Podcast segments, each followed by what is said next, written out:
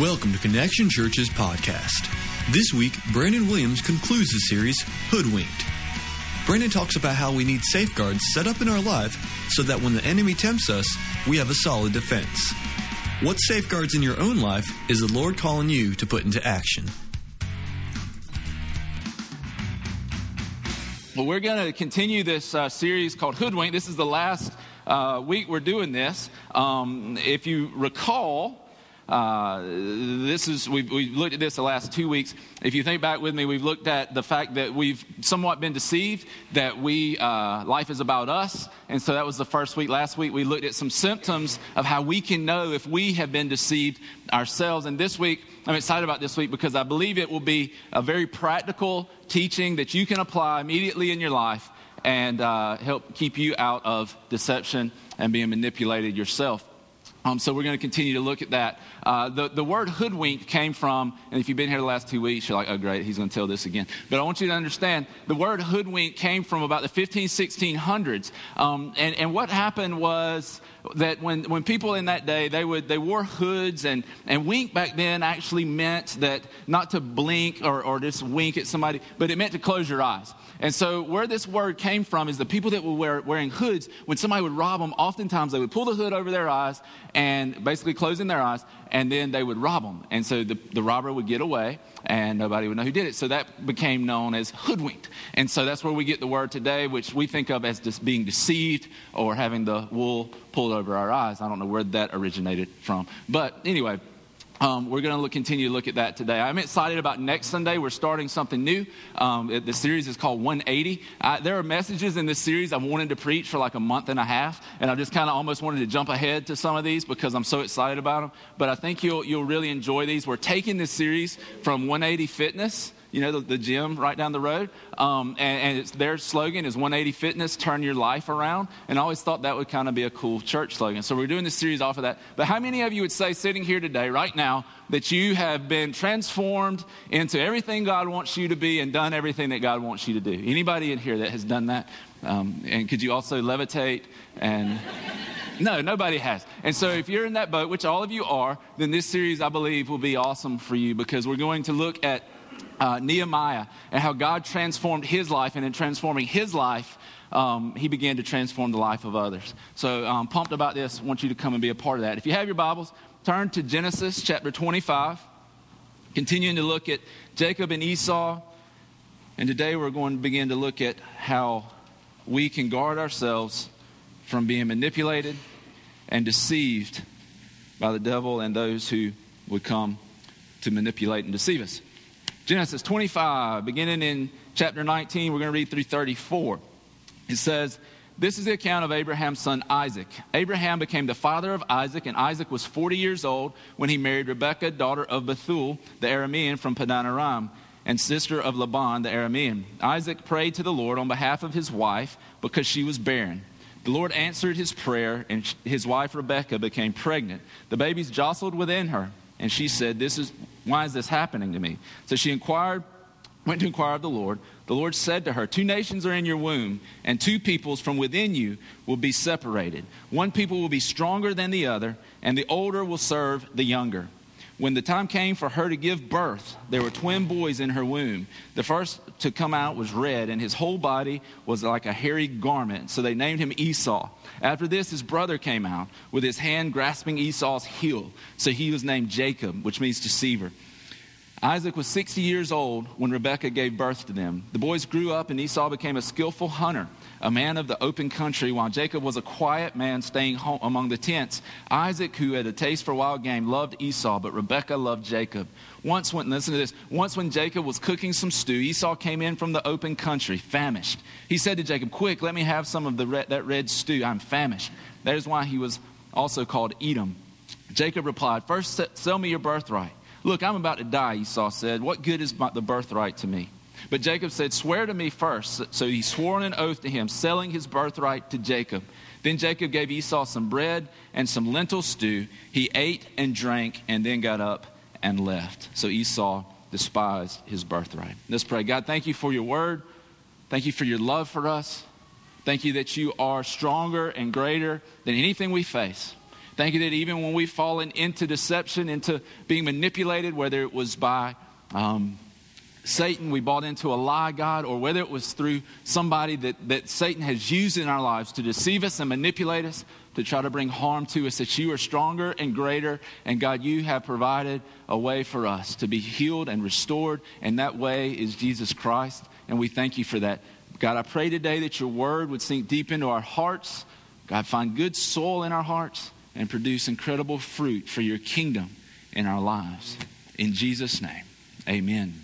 Amen. When I was uh, about, I guess I was probably seven, eight years old, um, one, you, you, know, we always did pumpkins every year. And so one uh, year we had done the pumpkin and I saved some of the seeds out of that pumpkin. And so I took those and I put them in a little bag, stuck them in a drawer. And, um, and the next year I actually was going through that drawer and I found those next spring. And, and, and I found those seeds and I thought, well, I'm going to go and plant these things. I'm growing me some pumpkins this year. And so I went up there and in our backyard, we lived in, in sort of like northwest Georgia. It wasn't like the sandy soil we have have here. It was like hard clay. And so I went up there in the back of our yard, kind of on a little hill, and I dug through that hard clay and I planted these seeds down in the ground. Now, everybody laughed at me, right? because they're like, there's no way those things are growing in that seed. There's no way that, the, that a pumpkin can grow in that hard clay. And I was like, okay, you know, I didn't know I was seven, right? I'm just like, I just know this is a seed. I'm putting it in the ground. So I go, I plant this seed in the ground.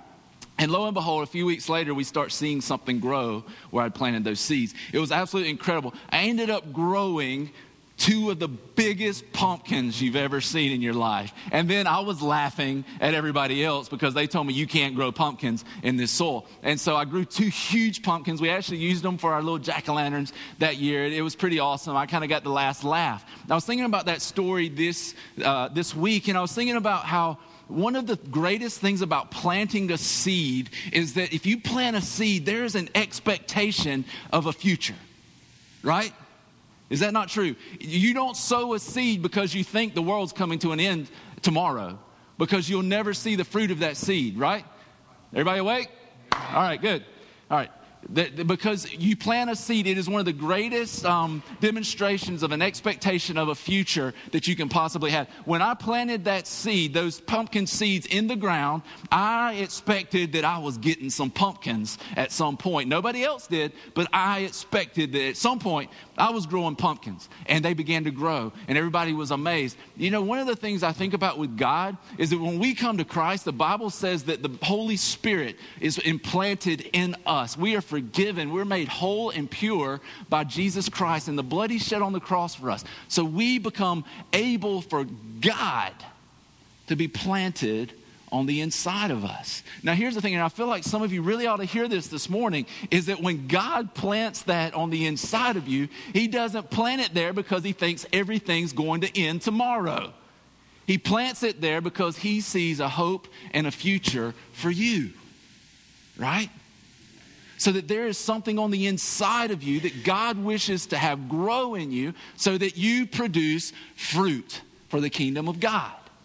It's a great, it's a great thing when you get your mind around it that God plants something in you because He sees you having a future and a hope. And we need to remember that when we get to times when we think we've taken 10 steps backwards or we think that this is the end, we need to remember that in Christ we have received the Holy Spirit and God has implanted His Spirit inside of us because He has given us a future. Now, here's what the devil wants to do the devil wants to come and one, try to rob that seed. But mostly the devil wants to come and frustrate you, get you to a point where you can't produce fruit for the kingdom of God. And how he does that is that he comes and he begins to get you to buy into lies, right? The only game, the only play that the devil has is to get you to believe a lie. If he cannot get you to believe a lie, then you have victory in Jesus. The only way you do not experience victory and the fruit of the Holy Spirit is when you give in to the lie of the enemy. Because fruit in your life is just as sure as you and I sitting here today, unless we buy into a lie. So the devil wants to come and steal, kill, and destroy, as John 10 says. He wants to come and rob what God wants to do in your life. So, how do we safeguard against that? Because here's the truth, and you need to understand this. You are either being used for the plan of God or you're being used for the plan of the enemy. There's no, there's no in between, right? And God and the devil will send people into your past to use them to a place where they rob what God wants to do in your life. Anybody ever bought into a lie? Anybody in here that would say you'd be even more wealthy if you had not believed a lie? I mean, maybe from somebody or, or, some, some, or from the devil himself, just a lie that you bought into. I guarantee you, everybody in here at some point has been manipulated and deceived to a point where the devil was able to rob you of what God wanted to do in your life. Everybody here this morning? Okay, good. All right. Everybody's good. And so this is what we want to look at today is, is how do we guard against this? How do we keep this from happening? How do we um, how do we make sure this, this doesn't happen, that we actually produce fruit for the kingdom of God? And that's what I want to talk to you about. And, and, I want to give you some ways this morning, some safeguards, some, some, some ways that if you do these things in your life, and listen, I, I can speak to this. I should be an expert on this. I have been deceived, manipulated. I've been hoodwinked so many times that, that I, I kind of look back and I can go, okay, now I understand why I should not have done this. So I want to give you a couple of things, few things um, that, that will help you to keep from making that mistake. Is that good? Everybody good? Everybody excited? Yay, God is good. We are saved people going to heaven, and we are rejoicing today because God is alive. Amen. All right. Number one, I want to tell you this. Uh, the first one is this you need to be honest and self aware, and you need to recognize what your tendencies are. This is for me too. I need to be honest with myself. I need to be self, I have, need to have great self awareness to recognize what my tendencies are. What is it that, that causes me to go off the edge, so to speak? What is it that causes me to plummet down into sin? Or, or what is it that causes me to get to that place where I know I'm not functioning in God's will that throws me off my rocker? For me, I want to tell you, man, one of the biggest things that's a struggle for me today. And I know you're like, oh, that's nothing big. But man, one thing that just trips me up and messes me up is food. Anybody else just love food? I love some food, man. And, and, and you know, I can work out and I can run and I can do it, but I can, man, my discipline, it's like French fries are like kryptonite for me. I can, if you put French fries in front of me, I'm going to eat them. And not only am I going to eat them, I will probably eat half of yours and whatever's in the bag at the bottom of that bag, those are mine too. Don't even think about getting my french fries because those are my french fries. For me, man, that is just a trip. So if I'm going to eat better, if I'm going to try to protect myself from having a heart attack when I'm 40, you know, which is getting closer and closer and closer, um, I, so if I'm going to protect myself from that, then I have to recognize if I can't get around fried food, I love it. I love it. And, and, so I have to recognize those things. I remember one time, um, and this is, this is maybe a good way you can tie this all together. One time uh, I was in, when I was in the roofing business, did that for like eight years. I'd gone out to measure somebody's house. It was actually a family member. Well, I got there and the house was taller than I expected. So rather than going like two miles down the road and, and back to the, the office and getting a taller ladder, I was like, I can figure this out. There's a, there's a way. Where there's a will, there's a way. And so I can figure this out. So what I did was I backed my truck up to, and I'm not saying this was a good idea. I'm just saying it was an idea. And, and so I backed my truck up to the, the edge of the house.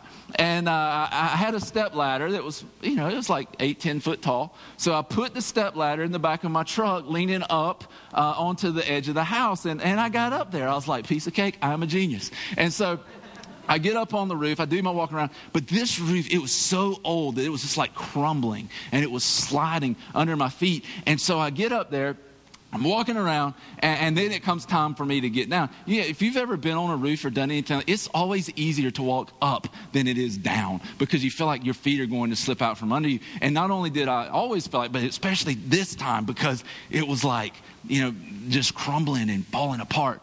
And so I, I, get to where I, have done everything I need to do, and it's time for me to get back down. And I seriously, I turn and I look down, and I see. I mean, this is like just the most redneck thing you've ever seen in your life. I see this step ladder propped up in the back of my truck, and I've got to try to get down to this step ladder. And so I start down, and sure enough, my feet start going out from under me. And so I just put my hands down on the roof, and I'm just sliding down on my rear end. And, and the only thing I can see is all the junk in the back of my truck, plus this ladder that I'm about to fall on. I'm like, oh my gosh. And, and this is no joke. I get to the edge of the roof, and it must have been the hand of God that reached down and grabbed me because I get to the edge and I just stop. And I was like, oh, thank you, Jesus. Because I just knew that I was dead. I knew that I was about to break every bone in my body. And so I, I, finally stopped at the edge of the roof and I got down. I'm shaking. My heart's going 100 miles an hour. I'm like, oh my goodness. It was, it was just such a, a scary thing. I thought I was about to die. And so um, I, I, did that and I get down. I've never done that again in my life. I just don't get up there if I can't, you know, get up there with a ladder that's. But here's the thing that we do in life. So many times in life, we we like to get up to the edge of falling off, right? We, we, we like to, to set our boundaries as close to the edge as we can without falling off. It'd be like letting my toes hang off the stage. It would be, be one of those things where we like to get to the edge of the cliff and, and look down into what we know we shouldn't be a part of, rather than standing far enough back and recognizing what it is that causes us to fall, right? See, if we recognize our tendencies, if, we re- if we're aware of ourselves and we look at them honestly, we can set boundaries far enough back that we don't end up falling off the cliff. Because one thing I can tell you, and I promise you this today, everybody in here has some issue that if you are not proactive with it, it will dominate your life. Right? Don't act like you don't because you do. We all have issues, including me. And if we're not proactive, we don't get honest with ourselves, quit overlooking it as though it doesn't exist, and then begin to place boundaries in our life that keep us from that place. Listen, if you um, if you get stressed and you have to drink because you're stressed, then don't try to deal with the drinking alone. You need to realize why am I stressed? Why am I so stressed? Why is it that, that, I, that, that, that, that I'm living my life to a point that the only way I feel like I can make it is by getting drunk? Why is it that I do that? If you get stressed and, and you go to the internet and you begin to look at things that you should, why, the, why, what is it that's causing that to happen? Begin to step back and place boundaries far enough back that you don't get to that place of compromising your values and your beliefs. Set them far enough back because too many times we get ourselves in a situation where we're too far gone. We're already too close. And it is not physically possible nor mentally possible for us to withdraw and pull back and save ourselves because we put ourselves in compromising positions. So the first thing is we've got to be honest and have self-awareness, recognize your tendencies and look at why do I feel the way I feel? How can I back this thing up further? So that I don't get myself into a place where I'm going to compromise what I believe to be true and important. second one is this, and this is huge. Man, this is huge. Just listen, and, and, and if you will practice this, it will save you much heartache. The second one is this let people prove faithful before you give them access to everything. How many of you would say that if you had just taken it a little slower in life, trusting people, you'd be better off for it today? I mean, uh, I guarantee if you think back to it, there are times in your life when you've trusted people too soon and you gave them too much and it, it ended up coming back and biting you. I have seen this in my own life so many times. I mean, I usually, one of the things I do every week is I pray really hard about illustration. How can I take this from biblical theory to a practical way where people understand? This was not hard for me. I had so many times that this happened to me that, that I, I could stand here all day. I promise I won't, but I could stand here all day and talk to you about times I trusted people with too much too soon and I got burned from it. I'm talking about money being stolen. I'm talking about all kinds of things. If I had learned this principle when I was 13 instead of 33, I would have been so much better off. But what I realized when I was about 33 years old, I'm 34 now, so that gives you an idea of, of how recent this is, okay? When, when I realized this, I was riding down the road on Lakeview Road. I was coming into town. I was right next to the landfill. This is how profound it was. And it finally hit me that there are people in the world who look me in the eyes and all they're thinking about is how can I manipulate this guy to get what I want? And you need to realize that. You need to, I'm not telling you to live your life paranoid. I'm telling you to practice a biblical principle. And it's found in Luke chapter 16, verse 10. I'm going to read it to you real quick so you don't think I'm just making this up. But this is something that Jesus taught us to do. In Luke 16 10, it says, Whoever can be trusted with very little can also be trusted with much, and whoever is dishonest with very little will also be dishonest with much. Listen, don't trust people with everything until they've been faithful with something, right? Because it will get you in so much trouble. When I was in the roofing business, again, I don't know why roofing stories came to my mind this, this week. Maybe because we're talking about deception, and that is one of the greatest places. If you want to be deceived, have people try to manipulate you, get in the roofing business because those guys were absolutely great. And they loved me when I first got into it. I was 24. I knew nothing about the world. And so they could come to me and lie to me, and I believed every word. And then I began to realize that the only way you could tell if many of their, them were lying was if their lips were moving. That was the only way you could tell if some of them were lying. If their lips were moving, they were telling a lie. Not all, but there were a lot. There was one time even that it was so bad. Um, there was a guy who worked for us. We put brand new tires on a truck. He's laughing because it was his truck. Um, we put brand new tires on a truck. And this guy, we had noticed some things. We had promoted him too fast, um, and we, we were trusting him with too much. We thought there might be some substance abuse problems, but we really, really were in need. And so we trusted him with too much, too fast. And, and we put new tires on this truck that he was driving from Vidalia, actually at this time, up to Augusta, and ended up you know, what I'm telling you happened. He, he was not even faithful with little. We gave him a lot. We had to fire him. And the week after we fired him, the new foreman comes up to me and says, Hey, um, boss, we need to get some tires put on this truck. It's like, what? Tires on the truck. We, we just put new tires on the truck. He's like, well, you need to come look at them. I go down there, no joke, there were wires sticking out of the tires on this truck. Come to find out, when we had put the tires on the truck, he went and sold the new tires, put some old tires on the truck, and, and, and got the money to buy um, drugs with. Absolutely amazing, right? And we think, wow. But there are people that do these kind of things every day.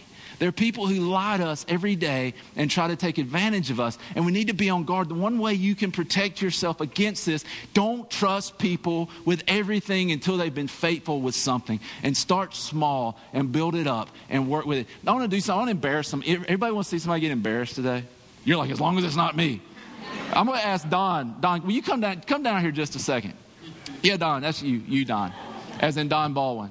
Uh, because I want to I want to tell you something that, that I believe is, is another good, awesome, uh, just practical way of looking at this. I want to tell you, when Don walked through the doors of this church, I, I was like, man, he, he kind of looked like a dead man walking, right? He comes walking in that day. Um, he comes in, and I could tell, like I said, I've been around people who were hurting uh, enough to see that this guy was hurting. He walks in, um, he was wanting to paint the lines in the parking lot. My first thing, because I've been deceived and manipulated, was great. Here's another. He's just wanting some money. It'll probably rain the first time, and all the yellow lines will go away. And I'm thinking, I, I really don't want to do this, but I was like, you know, Jesus said to, to give and, and to take care of. And, and, Don walked in the door that day, and, and his own testimony was, listen, I, I didn't know if I wanted to wake up the next morning. And that's where he was. So he comes, and we look at this and we say, Well, we're going to pay him to paint. We're going to take a chance. We're going to give him something little to do. Well, he does that. It was in the time we start doing the, uh, the remodeling in here. He comes every day, volunteering his time to paint, to do sheetrock, to do whatever needs to be done. He's just up here faithfully, faithfully, faithfully, faithfully, faithfully. We're just going and doing and, and doing anything we ask him to do. We're giving him little things to do, little things to do, and he continues on and continues on, just being faithful with every little thing that we had. And so we're like, hey, we ought to do something for this guy. We need, let's just pay him. So we started paying him a little bit as a benevolence type thing. We're like, we'll just do this. He's been hanging around for 10 months now. It's like we can't get him off payroll. And and one thing I want to tell you is that he's gone. God has done such an awesome work in Don's life that you will not walk in this church Monday through Friday and not see a man who is smiling, happy to be here, and you will almost walk out the doors feeling guilty for why am I not more joyful? And, and most of the time, you won't get out the doors without him praying for you. And so we were talking at a board meeting the other day. We were talking, and we're like, you know, well, how about Don? I was like, how about it? You know, and, and the board was like, you know, what would we do without him? And it's because he was faithful with a little. See, there's too many people in the world today who want to be given much and they haven't taken care of what they were given already. And there comes a place in life when you need to be faithful with a little bit. And we were sitting there talking that day at the board meeting. We're like, what will we do without him? Because he's faithful with everything that we give him. And I'm not trying to elevate Don this morning. I'm trying to show you what Jesus did in his life because he was faithful with a little. Thank you, Don. We love you, man. Appreciate you. And so, because he was faithful with a little, God has given him more. Don's starting to coordinate all our events for us. He's, he's heading up all of our outreach ministry, which was his heart when he walked in the door the first day. And, and, and so, if something doesn't go right, like an event we do, blame it on Don. Don't blame it on me. But but he is, and God's just giving him more and more because he's been faithful with a little. And, and that's what God's called all of us to do. Number three, this is out of Luke 16 10 again. And this is huge, guys. I've been burnt by this before, and, and I want you to hear this. Number three, don't put others on a pedestal and don't ride people's coattails. Listen, you will get burnt okay? You will get toasted. When I was first getting going in ministry, um, I didn't feel like I could do anything on my own. And, I'm not talking about like not depending on God. I felt like I always had to have somebody else that could tell me, well, well you need to do this, you need to do that. I, I, I didn't trust myself to be able to do things. And if you're insecure, if you're a person with insecurity issues um, like me, then this is something that, that can get you in a big way because you want to find security in other people. You want to find security in somebody to say, that was good, that was okay, that was good, this is what you ought to do. I'm not talking about not seeking godly wisdom, not having mentors. What I'm talking about is when you begin to take the faith that is reserved for God and God alone and place it on somebody else in your life. When you begin to worry more about what they think or what they say than what God says. Those kind of things are things that will show you um, that you're putting too much into this other person. I've had two times in my life that crushed me because I put somebody on a pedestal. And, it, and then it all fell apart. It almost made me walk away from God because I, I had put so much faith in them. Be careful about putting people. Don't put me on a pedestal. God, for God's sake, don't put me on a pedestal. Ask my wife. You do not. listen, we put pastors on a pedestal. We put very spiritual people on pedestals. That is a place that is reserved for Jesus. That is a place that is reserved for Him. And you need to realize that the only coattail you need to ride is that of Jesus Christ. He is the one who created you, He is the one that shaped you, He is the one that knows why you were created and wants to use you in awesome and amazing ways. When we started this church, man, every coattail I had got yanked out from under me. I mean, just gone. But it was the greatest thing looking back. It made things stressful, it made things hard because I had to learn how to depend on God and God alone. I couldn't look to somebody else to, to give me the advice. I couldn't look to somebody else to, and not just godly advice, you got to hear me, but literally like a puppet directing my life.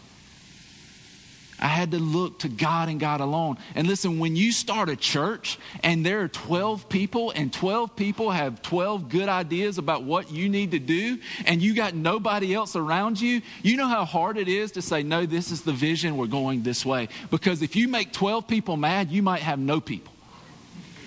But you have to come to a place where I'm going to do what God wants me to do. I'm going to follow God, and I'm not going to put somebody else on a pedestal so high that they become the voice of God in my life. The throne in your life is reserved for one and one only, and that is God the Father who gives you access to Him through Jesus Christ. And that is it. That is the only thing. I want to tell you real quick two things that, that will uh, help you recognize if somebody has gotten to a point where they. Um, they are, they, it's an unhealthy amount of dependence that you've put on them.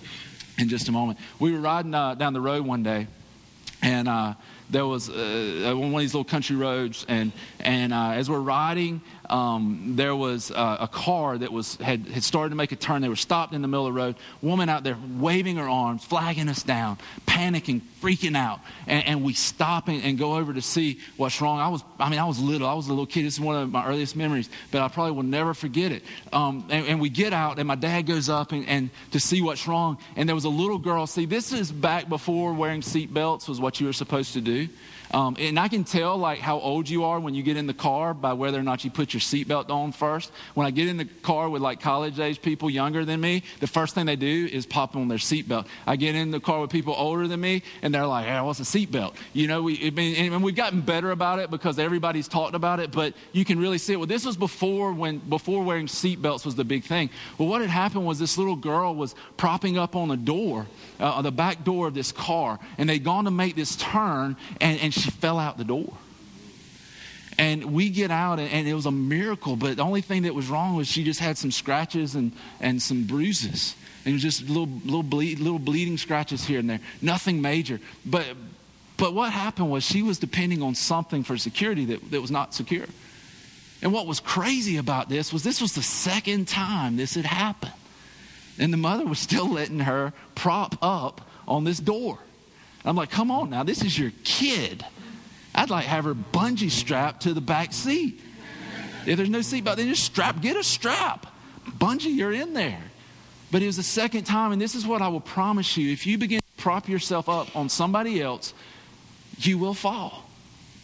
You need to prop yourself up on God and God alone.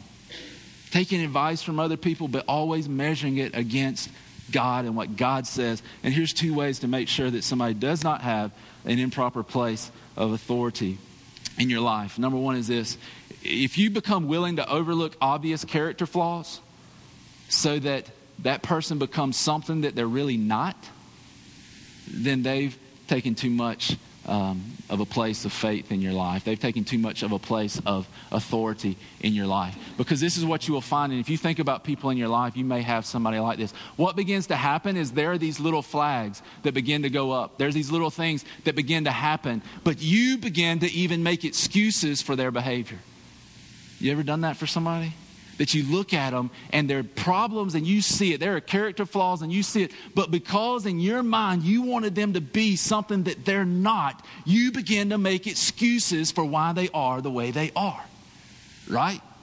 And you're not honest about who they are and what they're really about. And we have to come back to this place of honesty where we're willing to recognize listen, girls, don't marry some guy and think you're going to change him. If there are flaws there when you're dating him, there's going to be flaws when you marry him.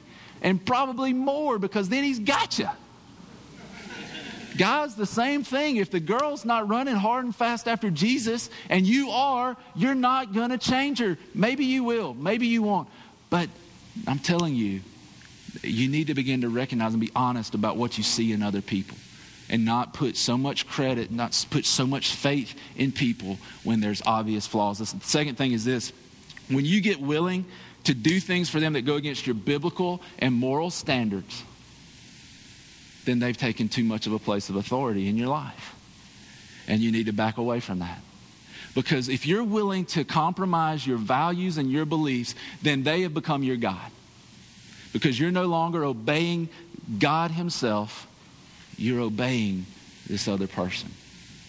You can always go to the Word of God. If they're asking you to do something that goes against the Word, don't do it. I don't care if it's in business, I don't care if it's in relationship, I don't care what it is. Don't do it. Keep God on the throne and be obedient to Him and Him alone. Be obedient to Him and Him alone. Last one. This is number four. And this one, uh, is critical. All these things are critical. But I want you to hear this. Number four, hear and obey God. Listen to this Acts 16. I want you to hear this. Acts chapter 16, verse 6 through 10. It says, Paul and his companions traveled throughout the region of Phrygia and Galatia. Having been kept by the Holy Spirit from preaching the word in the province of Asia, when they came to the border of Mysia, they tried to enter Bithynia but the Spirit of Jesus would not allow them to. So they passed by Mysia and went down to Troas. During the night, Paul had a vision of a man in Macedonia standing and begging him, Come over to Macedonia and help us. After Paul had seen the vision, we got ready at once to leave for Macedonia, concluding that God had called us to preach the gospel to them. So here's the picture Paul is here, and he knows one thing I'm supposed to preach the gospel to Gentiles right? I'm supposed to tell the Gentiles about Jesus Christ. And so he starts to go into these other places. And what does God do? He's like, ah, don't go there. And so he stops. He tries to go into two different places and God stops him. And listen, God's directing his life and his path. We don't know what would have happened if he had gone there, but we know that God didn't want him to go there. And the Spirit of God was directing his life. It is so important that we begin to hear and obey the Holy Spirit, that we listen to what God is telling us in our lives. And one of the things we got to do is we've got to realize that God still speaks today. We've got to realize that God is not a dead mute idol that does not talk to us. God is very real and very alive, and He wants to speak to your heart. I'll tell you a real quick story about this that I was working a men's retreat one time, and this is one of the most awesome things that God has ever allowed me to be a part of and see. But I was working a men's retreat one time. We went into this prayer chapel, and we're sitting there. It was late at night. Um, you know, I was tired. I'm sitting there, and, and honestly, part of me was like, let's just get this over with. And so I'm there, and I'm sitting next to this guy. This guy must have been like six two, big guy. In fact, I was like, I wish he wasn't so big because he's kind of you know, crowd me here. You know, little chair. I was like, big guy. I like scoot over a little bit. But he's sitting there next to me, this huge guy, and I'm sitting there minding my own business, just praying. I'm like, okay, and I'm praying, just, just, just minding my own business. And all of a sudden, I feel the Lord impress upon my heart, tell this guy, whose nickname was actually Thump. He says, tell Thump. I mean, I'm, he's big, and his nickname's Thump. And I'm like, I don't know that I want to be speaking to this guy, you know? Like in the name of Jesus, I've been around this guy for like 12 hours, and I'm like, I do not want to do this. But I felt like the Lord impressed upon my heart, tell this guy that I love him. And I was like, no. I was like, no, not doing that, God. Sorry, it's late. I'm ready to go to bed. I don't feel like getting thumped today, right? And so I'm saying, I'm like, no. And so then God's like, tell him I love him. I'm like, nope. I mean, just for this went on, it felt like for 10, 15 minutes. It only may have only been a couple of, but it went on forever. And I'm sitting there, and it got so bad, y'all, that, that I'm sitting there and drops of sweat are coming off of my forehead. My heart is beating 100 miles an hour, and I'm like, oh, I'm nauseated. I'm like, oh, and my heart's going, oh, I don't want to do this. And God's like, tell him I love him. And I said, finally, I said, all right, God, if you want me to tell this huge guy whose nickname is Thump, that I love him, then you need to tell me exactly what you want me to say. And as clearly as I've ever experienced God speak to my heart, it just was, and listen, it wasn't like, tell Thump that. It, it, wasn't like that, right? Or I'd have been checking out. I'd have been under the chairs. It wasn't like that. It was, it was just this, this, this feeling, this impression I got in my heart. And I just, something within me knew that this is God. And he says, tell Thump that I love him and that I've loved him since before his mother named him Thump. I'm like, that's pretty dadgum specific. And so I'm like, ah, and that's so I'm still about to throw up. I'm like, all right. So then I'm like, how do I go about this? Right? And so I just kind of do this. And this was like, this was probably like seven years ago. I mean, I wasn't a pastor. I was not a preacher. I was, I was just, I didn't, you know, it wasn't like this. It's just me sitting there. And, and so I kind of did like the, put my arm around him. And, and I lean over and I'm like, this guy is going to kill me. And so I'm like, I just got to do this. I got to do this. And so I lean over and I said, Thump, I just feel like God wants me to tell you that He loves you and He's loved you since before your mama named you Thump. And he just went, and I was and then I jerked my arm back. And I was like, oh, I just screwed up. You know, you just get that sick feeling in your stomach. I was like, I have ruined this guy's entire weekend. I'm done. I'm not, I'm, I'm not fit for the kingdom of God. You know, I've ruined this guy. And so, anyway, the next day we had this opportunity to share. Well, he ends up in my little sharing group. And so we're out there and we're sitting at the table. And, uh, and he, he, it's his turn to share. And he looks at us and, and he says, You know, all of my life, I've been trying to tear down these walls that keep me from God. And I've been trying to do these things to tear down these walls. But every time I tear one down, it seems like somebody builds it back up. And then he breaks down and starts crying. And he says, And then last night in the chapel, I was sitting there and I was asking God, If you really love me, then tell me that you love me. And he just loses. And then I realize what's about to come. And I'm like, I'm all crying and, and I'm boohooing, snot running down my face, you know, and, and then, and, and, and he said, and then last night in the chapel, I'm sitting there and I'm saying, God, if you love me, tell me you love me. Tell me you love me. And he said, and right then somebody reached their arm around me. He said, I don't even know who it was. I was like, thank God. and he said, and they told me that that God loves you and he loved you before your mama named you Thump. And he says, You don't understand. My mama named me Thump when I was in her belly because I used to kick her all the time. So before he was born, God was saying, I loved you. I loved you. I loved you before you were even born. And here I am sitting there going, I almost didn't do that because I wasn't sure. But you know what I've learned is that over time, I've become a little more certain about what God's voice sounds like. Listen, Jesus says in John 10 that we'll know the shepherd's voice, but he also says that the sheep don't recognize anybody else's voice. And it takes time for the sheep to learn the voice of the shepherd. The only way we can learn the voice of the shepherd is by practicing hearing God. The only way that we learn the voice of God is by honestly taking a little step of faith. Listen, if you think God speaks to you to sell everything you own and move to Africa, I would confirm that a few times. But if you're sitting there and, and, and God puts something on your heart, a little something small, maybe it's sending somebody a card, just begin to respond to God. Hear Him and obey Him. Hear him and obey him because I want to tell you what will happen.